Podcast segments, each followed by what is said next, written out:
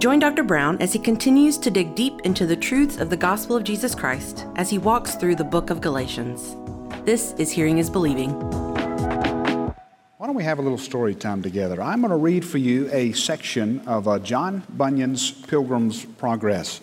If you don't know about Pilgrim's Progress, let me tell you a little bit about it. John Bunyan was he was a Puritan preacher who was uh, jailed for preaching without a license, and while in prison, he wrote an allegory of the Christian life called The Pilgrim's Progress.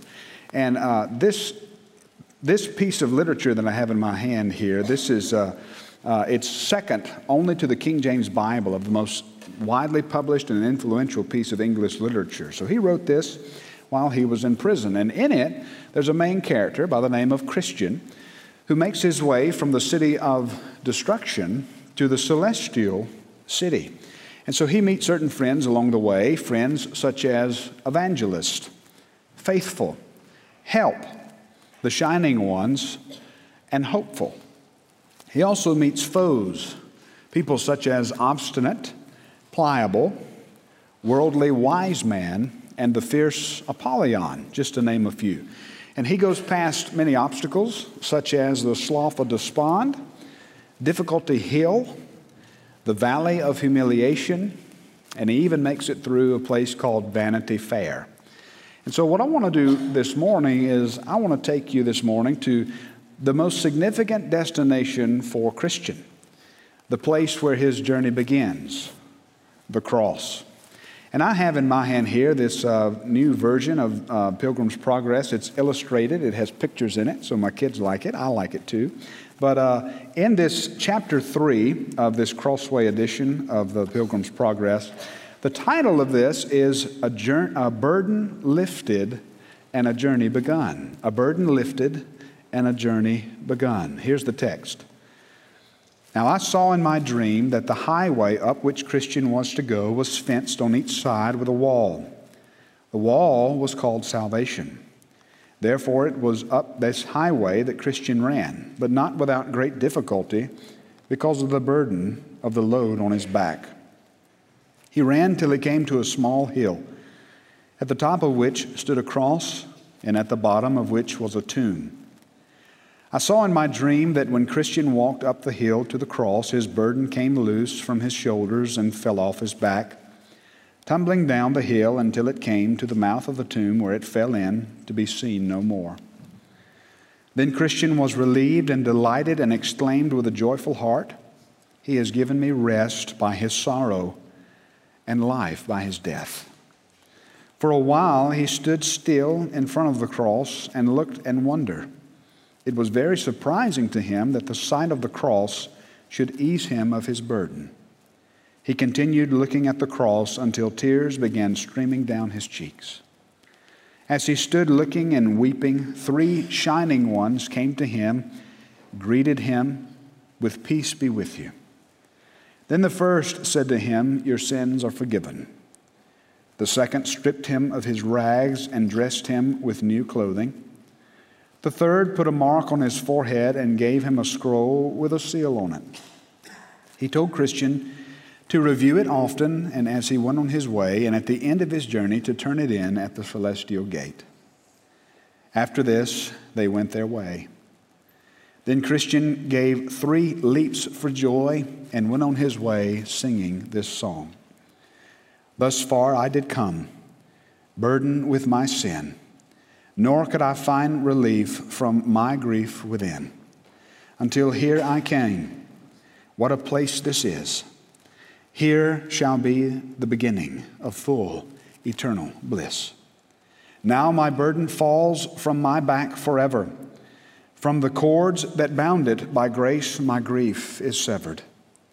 Blessed cross, blessed tomb, rather most blessed be the man who there was put to shame, a shame he took for me. And of course, if you were in my house or one of my children, I would show you the picture.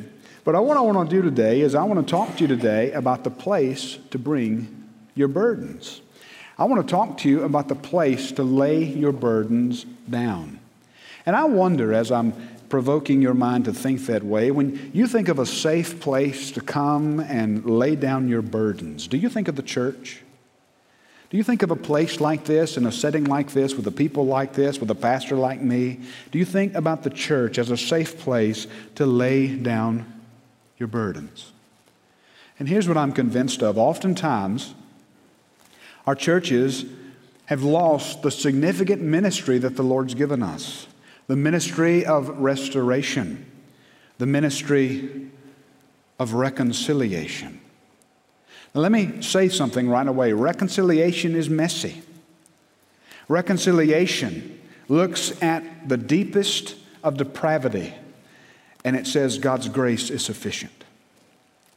Reconciliation says where sin increased, grace abounded all the more. Or, as uh, Corrie Ten Boom famously said, reconciliation says, There is no pit so deep that the grace of God and the love of God are not deeper still. And I wonder if you think about church, do you think about the church in terms of reconciliation? And I ask that for you personally when you think about the church that you're in today, First Baptist Church of Starkville, are we a church that says we are not a hotel for saints, we're a hospital for sinners? We're a church that says we are not an institution to be maintained so much as we are a mission to be advanced. Are we a church that says that we are more flawed than we think, but we're more loved than we could ever imagine? Are we a church that invites the vilest offender who truly believes and, believe, and are we a church that says the vilest offender who truly believes, that moment from Jesus, a pardon receives? Is that the kind of church that we are? During a time of crisis in London uh, back in the past, the churches began to gather people to offer aid. And so you had the Baptists. They came together and they said, Well, all of you who are Baptist, come with me. And the Methodists said, uh, All who are Methodists, come this way. That story was repeated for the Presbyterians and for the Anglicans and for the Roman Catholics. And, and finally, William Booth, the founder of the Salvation Army, he stood up and he said, All of you who belong to no one, you come with me. There is a world that desperately needs Jesus. There is a world and that's filled full of individuals that need to know the Savior and the hope that we hold dear and that we remind each other every week. There is a world that needs Jesus. There is a ministry waiting for us, guaranteed by the cross of Christ, paved the way, uh, blazed the pathway by the life of Jesus Himself. There is a ministry of reconciliation just available for us. All we have to do is step into it. God's building his church. The gates of hell are not going to prevail. God is asking for laborers to come. He said, There's the harvest, here's the Spirit. All we need is someone who's going to willingly say, Yeah, that's me. I want to go. Jesus has given the church, He's given us the ministry of reconciliation the church. And oftentimes in churches, we have a cross affixed to our steeples. And so we have images of the cross all around us. The church is the place where the cross of Christ is proclaimed. And it's at the cross of Christ that the sinner lays their burdens down. And so take your Bible this morning. Let's go to the Holy Scripture. Let's go to our text the inerrant and inspired Word of God. Let's go to Galatians chapter 6. And Galatians chapter 6, I want to uh, read to you just the first 10 verses of Galatians chapter 6. Hear the word of the Lord. Brethren, if anyone is caught in any transgression, you who are spiritual should restore him in a spirit of gentleness. Keep watch on yourself lest you too be tempted. Bear one another's burdens and so fulfill the law of Christ. For if anyone thinks he is something when he is nothing, he deceives himself. But let each one test his own work, and then his reason to boast will be in himself alone, and not in his neighbor. For each will have to bear his own load. Let the one who is taught the word share all things with the one who teaches. Do not be deceived, God is not mocked. For whatever one sows, that will also reap. For the one who sows to his own flesh will from the flesh reap corruption. But the one who sows to the Spirit will from the Spirit reap eternal life. And let us not grow weary in doing good, for in due season we will reap if we do not give up. So then, as we have opportunity, let us do good to everyone, and especially to those who are of the household of faith. So here we come to the close of the book of Galatians. And you know what Paul's doing? As he, as he tells these Galatians, and as he's telling us this morning, his desire is to demonstrate what a life of gospel expression looks like. What does it look like for you to live on this side of the cross? What does it look like if you take the confession that you hold dear that my sins are forgiven, Jesus is alive, Jesus is coming again, Jesus died for me, He is my sole satisfaction? What does it look like to live that out? Well, we could say just expressly, look at verse 2. Here's what it looks like it looks like bearing one another's burdens and so fulfilling the law of Christ.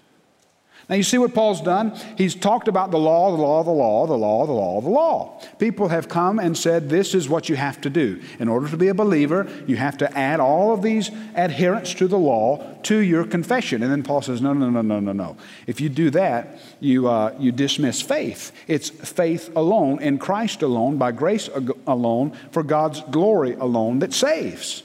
And that's according to the scriptures. And so Paul says, No, it's not these things. It's grace through faith alone. And so he takes that word law and he says, This is what we're now focused on. We're focused on the law of Christ. And this is the, uh, this is the incredible thing about Jesus. Jesus has come as our burden bearer. He has come, this is why he comes riding on a donkey, uh, on the, uh, uh, uh um, what do you call that? What did he do? That's the moment of um, the triumphal entry. That's what I'm trying to think. I kept thinking transfiguration. No, he didn't ride a donkey in the transfiguration. The triumphal entry, he's riding on a beast of burden. Why is that? Because he is carrying our burdens. And now he says, As the Father sent me, so send I you. And so now we have this ministry, listen, of reconciliation. We now have this ministry of restoration. We now get to live this life of gospel expressiveness where we get to look like Jesus. And guess where we look like Jesus the most? When we are, listen, bearing one another's burdens and so fulfilling the law of Christ. And so, what I want to do this morning is I want us to walk through the text. I just want us to simply walk through the text and notice two overarching points because uh, realistically, the, the paragraph, at least in my Bible, there's two different paragraphs that we're looking at this morning. And so there are two overarching points with some subpoints underneath, and it'll be clear on the screen for you. But I want you to first notice, write this down, the inevitability of one, of one another for Christians the inevitability of one another for Christians. And I know some of you are like, why did you have a spell inevitability? It's hard enough to say, but I want you to notice that on purpose. We can't get away from one another. Now, we've seen traces of this one another theme beginning back in Galatians chapter 5 and verse 15. By the way, did y'all hear that that rhymed? I hope you noticed that. We saw traces of this one another theme beginning back at 515. All right, anyway. All right, 515. But look at what it says. If you bite and devour one another, watch out that you're not consumed by one another. Has anyone in the room today, and you don't necessarily have to raise your hand, has anyone ever been bit by another Christian? All right, there's a few hands going up. I figured that you'd want to say it. Yeah, I think all of us have been hurt in some capacity, in some kind of church setting. You've been bit by other Christians. It isn't that funny that Paul uses that kind of uh, language and lingo. He talks about Christians. You know, Jesus calls us sheep. And one of the things that sheep do, they stink as well as they're stupid, as well as they bite one another. And they oftentimes, they literally bite the hand that feeds. And so Paul uses this language. He says, he says, watch out that you don't bite and devour one another, and then watch out that you're not consumed by one another. We can't get away from one another. And so, oftentimes, when we're in our little holy huddles, which is what this is right now, we're in a holy huddle. We're going to break in just a minute, but we're in our little holy huddles right now. And one of the things that we do, if we're not careful, we lose sight of the mission. And so, we begin to bite at one another and devour one another because we got nothing better to do. And Paul says, if you bite and devour one another, watch out that you're not consumed by one another. And then again, look at what he says in chapter 5 and verse 25. If we live by the Spirit, let us, there again, us also keep in step with the Spirit. Let us not become conceited, provoking one another, envying one another. In other words, the point that I want you to see is these, un, these one another's are unavoidable. And we need to just go ahead and camp out on that for just a moment. We need each other. We need to say that, that we need each other. I need you. You need me. We need one another because God created us to be in community with one another. There is no healthy form of Christian confession that is isolated and disjoined from life with one another.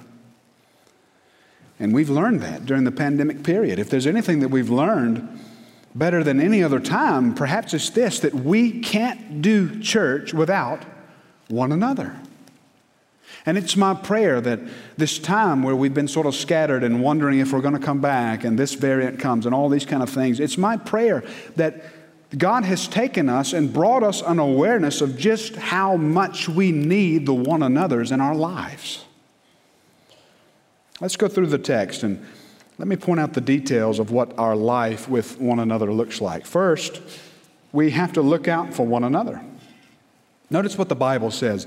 If anyone is caught in any transgression, do you see that? If anyone is caught in any transgression. So that tells us a couple of things. First, it tells us that uh, we're going to struggle. Now, don't too quickly go past that. I want to just say that again. It lets us know that the Christian life is a life filled with struggle.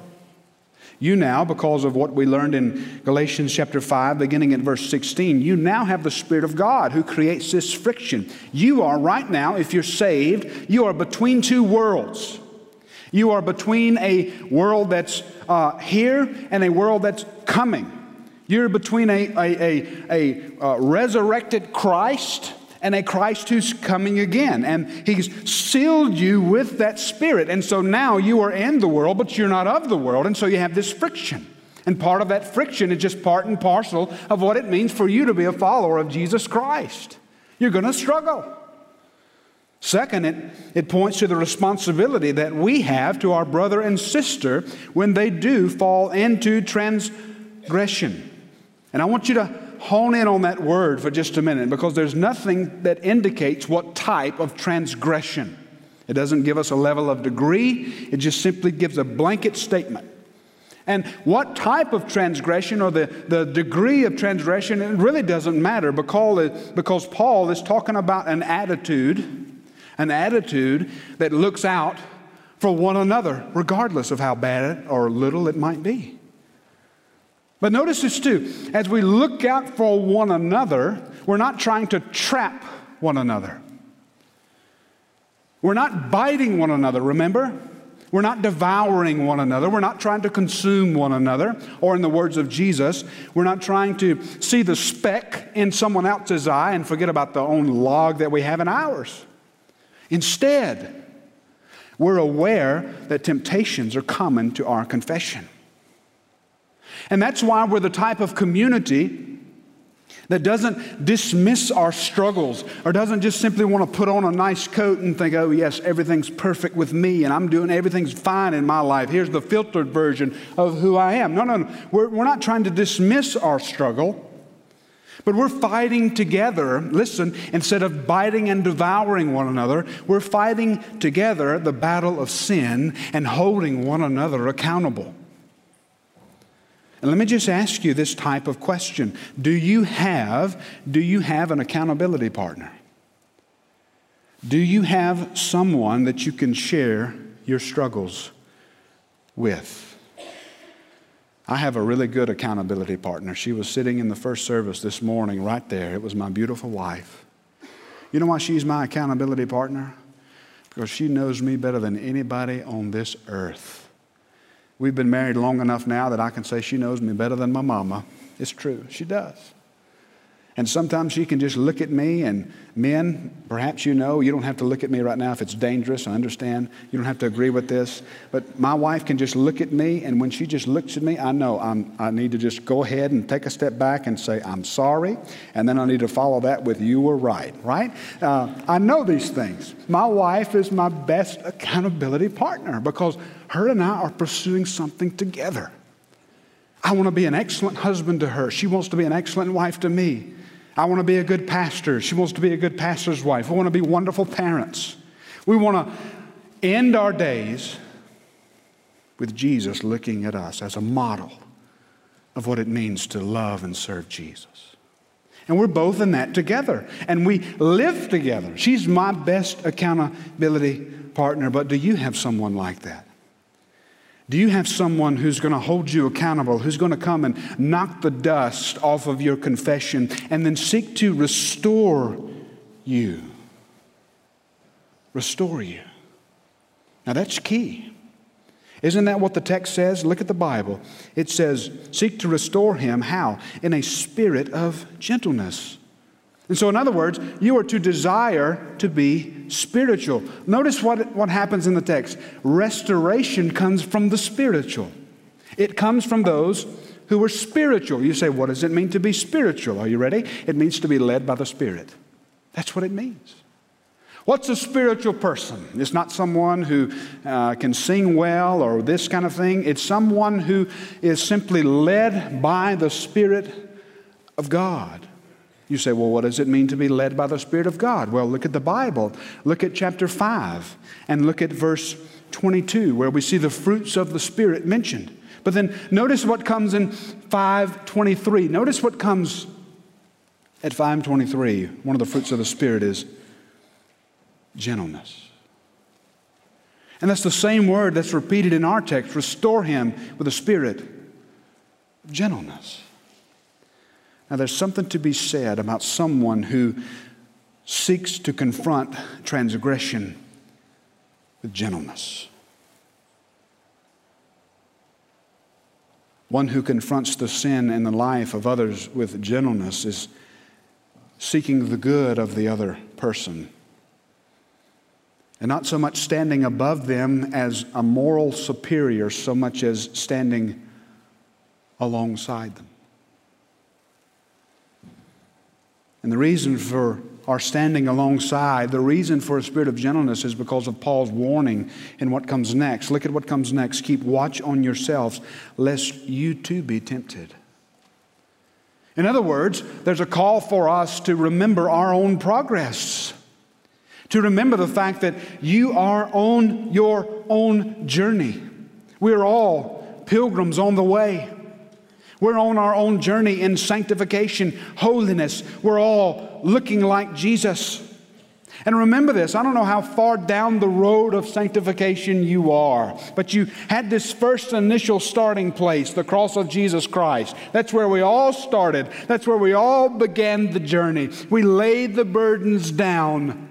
And here's what we have to keep in mind we are not the standard of moral perfection. Your life, as much as it might be a model, there's always room for improvement. We are not the standard of moral perfection. You know who is the standard of moral perfection? It's Jesus. And so we remember our own progress and you are as far as you are with walking with the Lord, are keeping in step with the Spirit only by the grace of God. You see, this is the reason we do what comes next with one another. We, we bear one another's burdens. We are together with one another. We are like Christian on our way to the celestial city. And our journey, just as Christian, it began at the cross. And it's at the cross, at the cross, where we first saw the light. And it's at the cross where we laid our burdens down. And then you know what we do? We're on the road and we walk along the road and we face fellow pilgrims on the way. And they face trials and temptations and we see where they are. And so we holler, hey, let me help you, pull you up. And then they do the same for us. Those who are further along, those who are coming up beside us, those who have an advantage to see you're fixing to get off in the ditch, you're fixing to get off on the way. We're on our way to the celestial city, and so we encounter those pilgrims on the way. And you know, a place where we encounter those pilgrims on the way, a, a waypoint where we encounter pilgrims, I'm looking at a bunch of them right here. You've decided at this moment to come in a place like this on your week on the way to the celestial city in a place called church to be energized, where somebody like me says, Keep going. Where I turn your attention to the, the, the signpost and the markers, and I say, This is the way.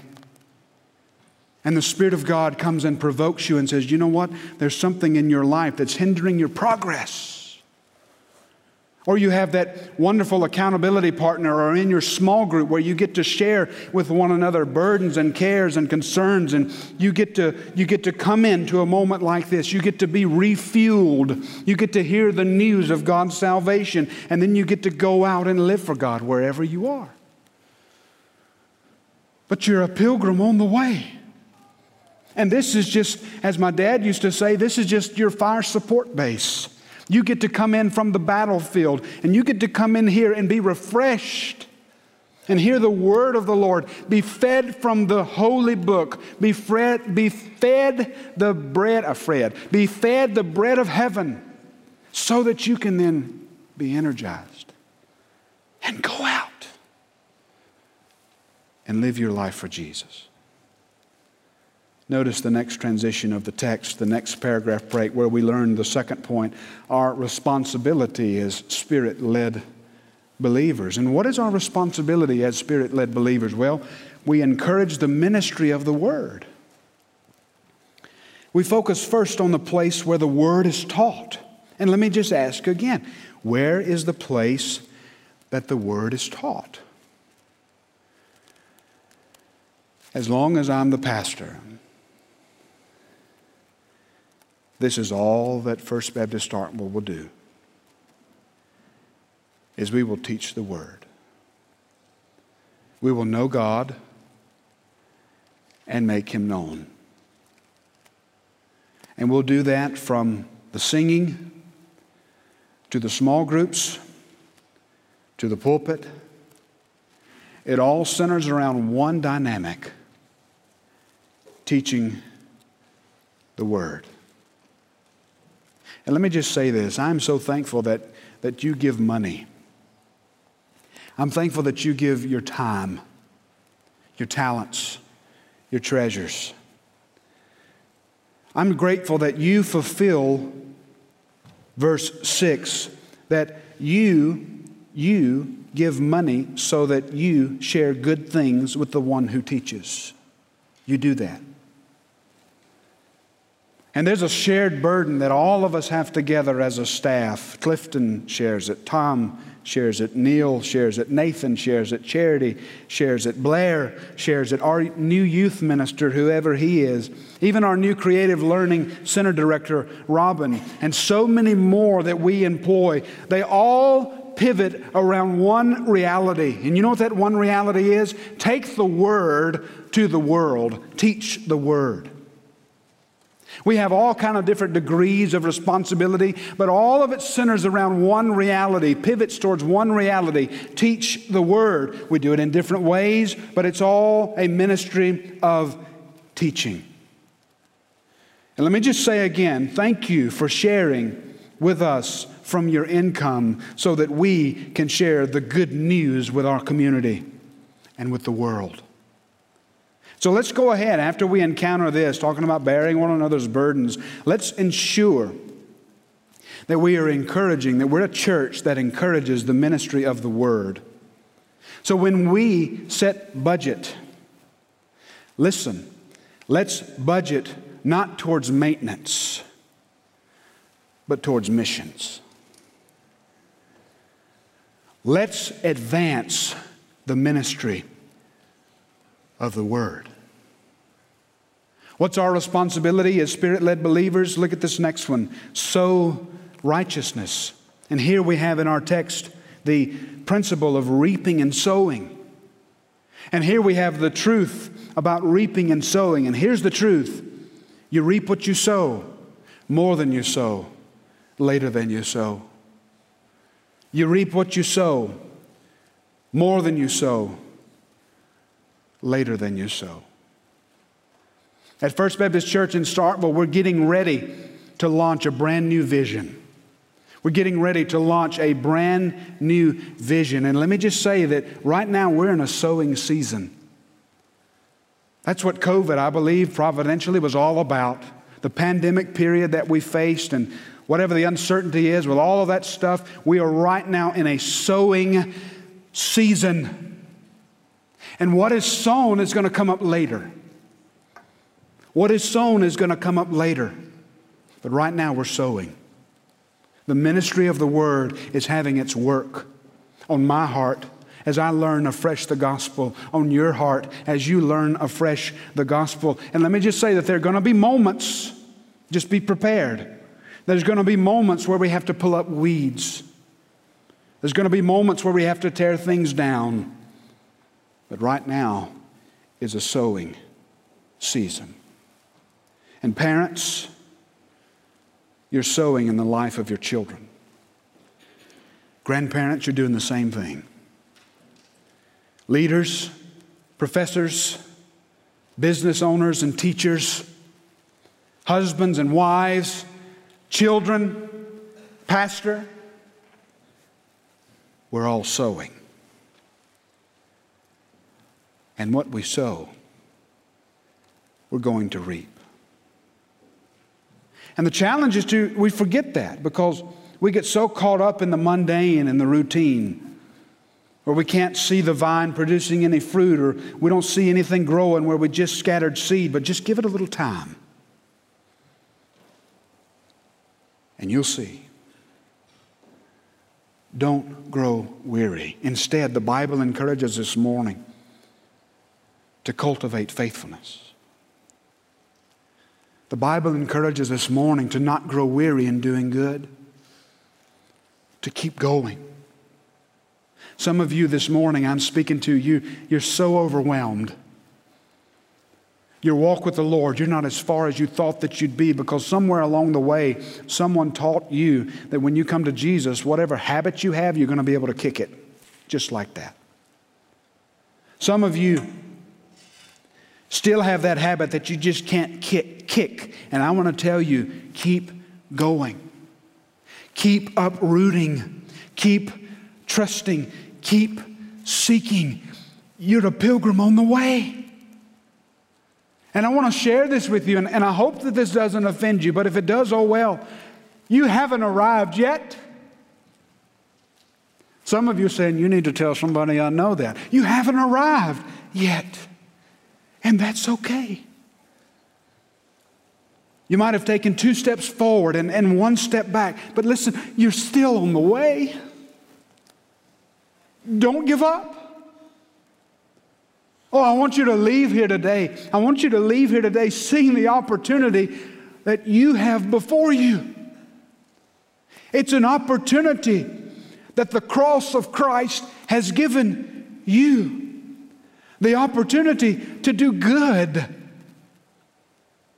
Go back to William Booth. Go back to the founder of the Salvation Army. Do you know what their slogan is? Their slogan is doing the most good. That ought to be true of, of my life because I'm a follower of Jesus. That ought to be true of your life. That ought to be true of First Baptist Church in Starkville. That we're doing the most good because we believe that Jesus is King and Lord over all. We're doing the most good. We believe that Mississippi State can't live without First Baptist Church in Starkville. We believe that Starkville can't live without First Baptist Church in Starkville. We have an opportunity because the cross is set before us to do the most good for Starkville, for the state of Mississippi, for Mississippi State, for the Southeast, for the United States, for the whole world. Church, do good to everyone.